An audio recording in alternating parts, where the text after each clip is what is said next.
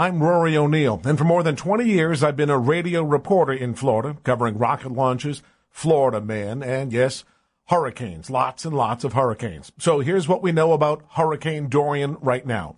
It did wipe out the northern Bahamas. It brushed the eastern coast of Florida, and it's hitting the Carolinas as a Category 1 storm and is pulling off the coast.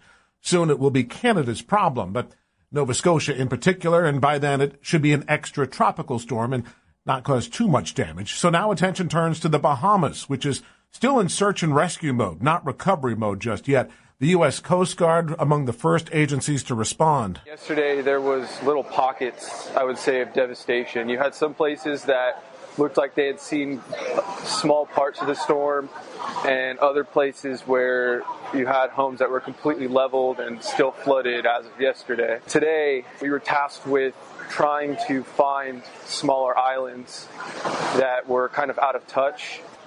We got some coordinates from another helicopter. We came across the island and there were about 150 people on the island. Uh, it was completely devastated. All the homes were completely flattened, vegetation gone. And when we got there, there were there had already been about 10 to 15 people medevaced, and when we got there, there were 10 people roughly with varying injuries, um, some possible fractures. Some people said that their homes had fallen on them. Um, so our main priority was getting the most injured out. And that's the problem when places are really just decimated. You're working from the ground up. In one case, you know, they're trying to make rescues, but they can't even see. They're limited to daytime operations because there's no electricity. And when there's no electricity, there's no light. The head of public works in, in the Bahamas was on ABC's Good Morning America. Thank God for life, but it's, it's dark. The communication is down. Um, we do not know what is going on right now. There's a Florida lawmaker named Shevrin Jones. He's Bahamian and he was able to contact a cousin who was actually part of the search and rescue effort. He actually posted the phone call, he recorded it, and put it on Twitter. A search and rescue is still going on. We're trying to still trying to account for, for folks, for families. Um, we're just the, the, airplanes that are going in are carrying you know food and water and, and emergency supplies. You know to keep the, you know to keep them going. You know while we get all of the people that really really need to get out of there out. So there's a lot of injured people um, we're just trying to, you know, we're doing rotations right now, getting them out. And, I, and I, you're exactly right. I think next week uh, will be a better time. You know, at least the emergency efforts should have died down. But right now, some of the first people going in are members of an urban search and rescue team that's based out of the city of Miami. The city, dipping into its own resources, they'll p- pick up the tab for this project. They said, you know, the Bahamas is so close, they're, they're neighbors, and they couldn't really resist helping when we see suffering, we've experienced it firsthand, and that, in essence, is frustrating for us. But we also recognize that the response is important, and we have to do whatever we can in order to support, especially a community that's so close to us. Now, in Broward County, that's where Fort Lauderdale is, and other big cities like Parkland, they're going to take in a lot of these Bahamian people who now have nowhere else to go. And so you're bringing in adults trying to find uh, them housing and even jobs, perhaps. They're actually foreign citizens, so there's a whole set of issues there. Now, the school superintendent in Broward County, Robert Runcie, says they're actually getting ready to take in some of the kids who are going to need to learn reading, writing, and arithmetic. I think we have a moral responsibility um, at this moment, given the fact that we have been spared the worst of the hurricane, to help our families, our friends, uh, that are in the Bahamas. But all that's part of the long term recovery. At the moment, it's still search and rescue mode. Now, there are supplies being brought to the islands by cruise ships. They're discouraging private boat owners from making the trip because, well, really, they could just get in the way. The storm has kicked up so much debris, caused so much new debris. It actually shifts the sands, and they have to make sure port markers are accurate. And the port markers and buoys that didn't get blown away have to be reset. So the Coast Guard wants private boaters to stay out of the way uh, unless they've gotten specific permission to go inside. So the recovery effort is just beginning. Lots and lots of money is going to be needed. So how'd we get here? Is this Hurricane Dorian all part of global warming or is it just a fluke? Well, it's the second year in a row we've had a landfall by a Category 5 hurricane. That's pretty rare. It's also the most powerful Cat 5 storm ever recorded in that part of the Atlantic. So it is a history making storm. Phil Klotzbach used to work with the late Dr. William Gray. at Colorado State University. They're actually hurricane experts, yes, based in Colorado, but they're hurricane experts.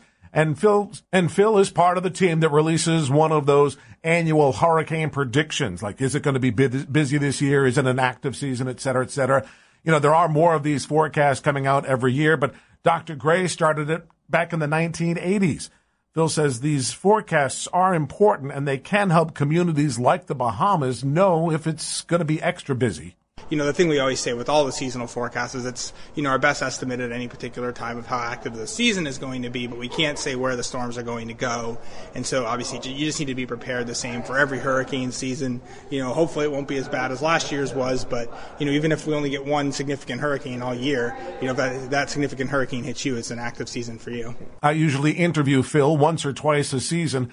And it's funny that he can recall numbers and dates and years and which storm and which letter and I can't remember lunch yesterday. You know, it, it's funny. So Dr. Gray, like when we when we first met, we were talking about baseball statistics, and I remember he used to rattle off the, the, the, stats of all the hurricane seasons, and I was like, how does he know this stuff? But then once you will with it every day, you know, it just kind of becomes like it's like baseball stats. It's like you know Ted Williams oh in 406 in 1941. You know. So we don't know how bad it really is in the Bahamas yet. Yeah, there's been some helicopter footage that shows communities wiped out, and that death toll is continuing to climb, but. The cost of rebuilding is really unknown as the environmental impact is still being measured. We've seen video of oil tanks and chemical tanks just spilled open, so we don't know the damage that's being done on the water, in the water, under the water, let alone the foliage that just looks like it's been ripped away and will have to be replanted. So the cost of rebuilding all this is one thing. And then what do you rebuild? Do you make it like it was before? It didn't look very hurricane proof then. And do we get more of these Cat 5 storms? And how should we make these things be sturdier for the future? And that's called mitigation. That's an important point that we try to emphasize is, you know, mitigation and trying to take proactive measures.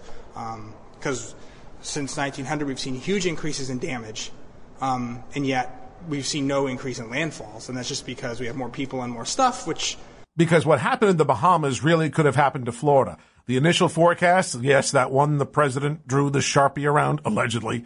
Uh, that initial forecast did have Dorian coming right through Florida like a steam engine, right through the heart of Orlando over Labor Day weekend. Imagine that. All the tourists and a Cat 5 storm storming and rolling overhead for days because it was a slow mover. Well, luckily that didn't happen. But the problem of mitigation is a big one. Those expensive high rises, everybody wants to live on the coast, but no one wants to pay for it, especially insurance companies that seem to pay for it over and over and over again and that bill somehow gets shifted down to the taxpayers through FEMA, which has to pay for it over and over and over again. So the relief efforts are underway in the Bahamas. It's going to take a long time. It looks like Florida missed the worst of it. It will cost tens of millions of dollars to clean up all the damage along the whole Florida coastline. And we're still not sure what the storm reports will be from the Carolinas, but they'll need to be cleaned up too. And we're all going to pitch in through tax dollars and through insurance premiums, but that's the way the system works because we'll also pay for it through our generous contributions, charities, churches, and the human spirit. I'm Rory O'Neill.